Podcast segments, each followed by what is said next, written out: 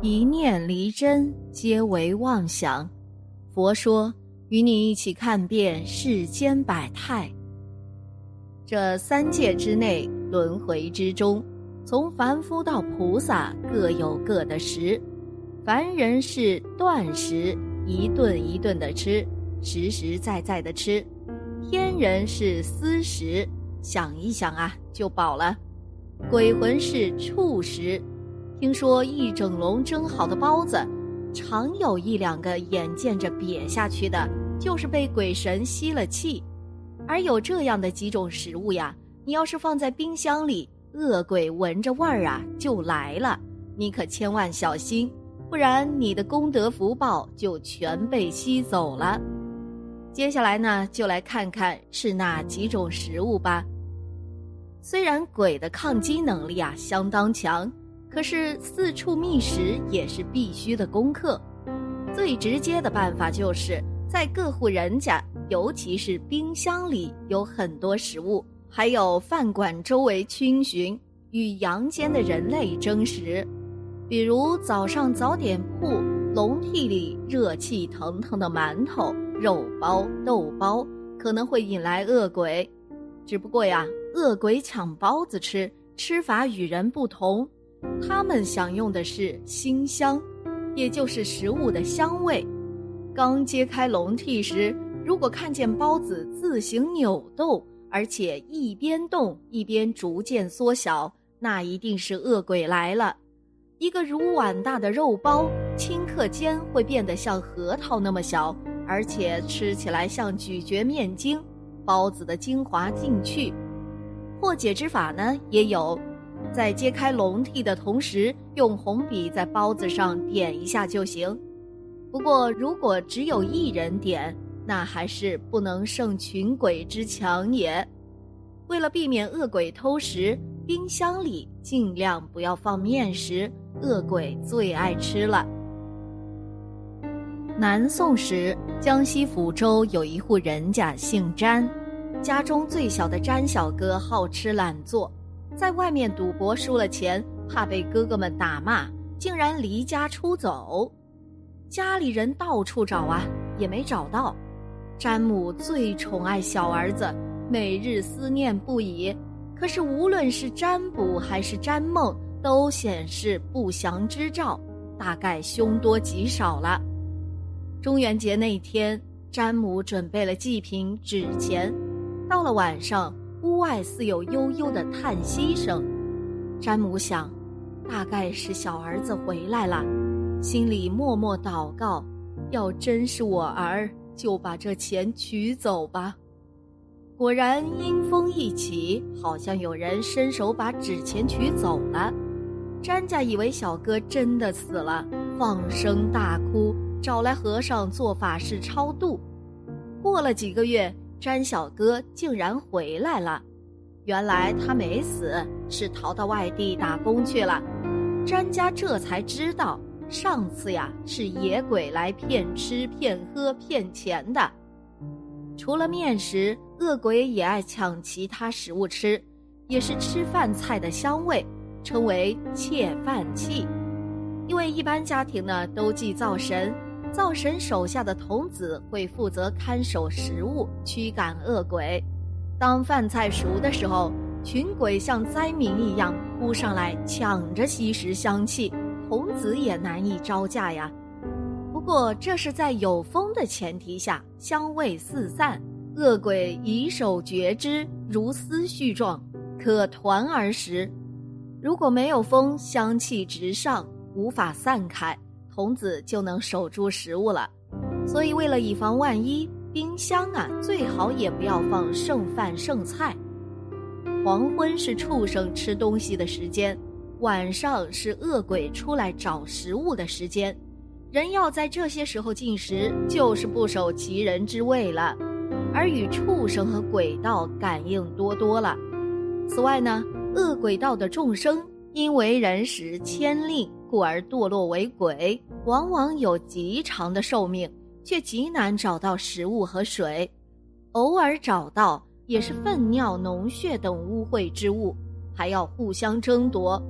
人类的美食啊，到得他们的口里，就变成大流猛火了。可是恶鬼没得吃，听觉却发达。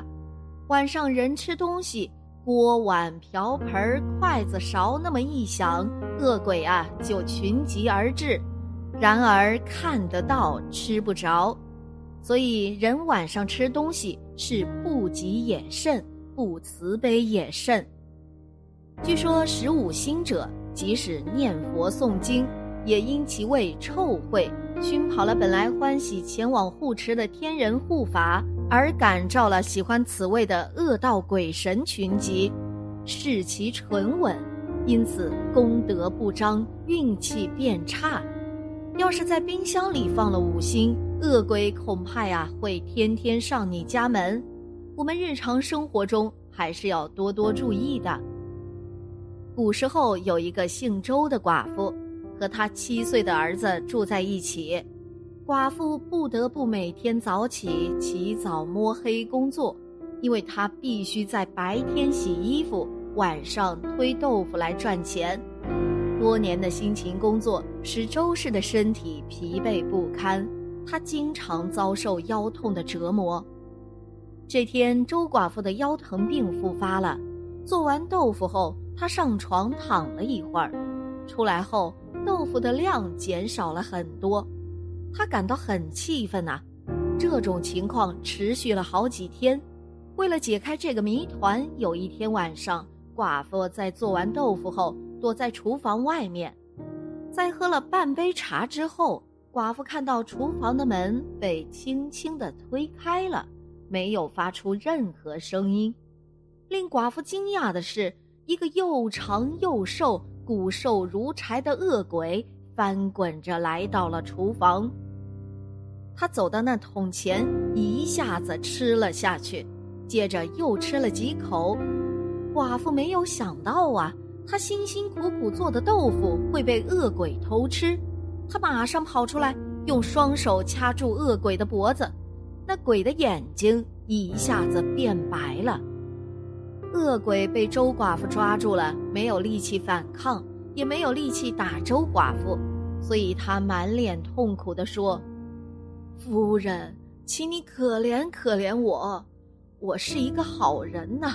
我死于饥饿，因为没有东西可吃，阴间没有食物，所以我别无选择，只能出来偷食物呀。”周寡妇听到饿死鬼求饶，冷冷地说：“你既然是鬼，就一定会害人。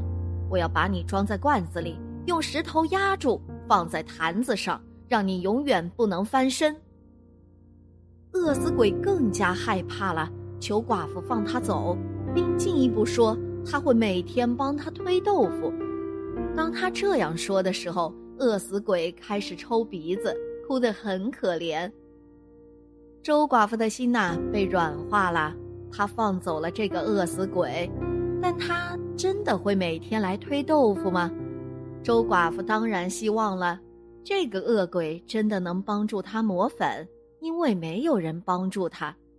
但他担心啊，如果他让饿死鬼离开，他就不再回来了。但饿死鬼遵守了他的承诺，第二天晚上又来了。第二天晚上，饿死鬼来了。周寡妇开始教他如何使用长柄推磨，如何磨豆浆，如何做豆腐。从那时起啊，饿死鬼每天晚上都会来，不管是下雨还是晴天，都会帮寡妇去磨粉。每当饿死鬼完成他的工作，寡妇呢就给他一些食物作为回报。但推磨盘太累了，饿死鬼每天晚上都抱怨受罪，但为了食物，他还是咬牙切齿的坚持。由于饿死鬼的帮助，周寡妇的生意很兴隆，家庭呢也越来越富裕了。当周寡妇的生活越来越好的时候，饿死鬼却感到了危机。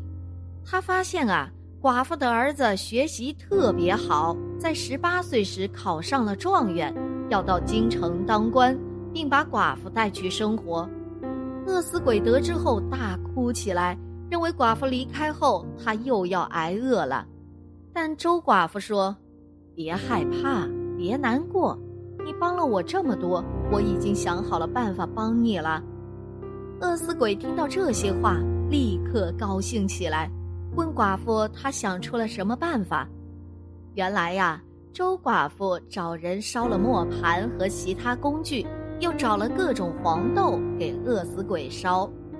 周寡妇对恶鬼说：“不管怎么说，你已经学会了磨豆浆，所以呀，你将来会靠自己的力量。每年呢，我都会烧一些纸做的黄豆，让你在阴间有生意可做。”饥饿的鬼知道以后不能继续依靠寡妇。所以他决定自己谋生了。于是从那时起，这个恶鬼就到地府去找磨豆浆的工具。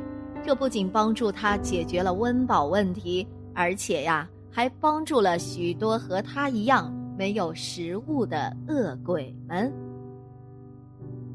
好了，今天的节目呢就到这里了。希望此次相遇能给大家带来收获。如果你也喜欢本期内容，希望大家能给我点个赞，或者留言、分享、订阅。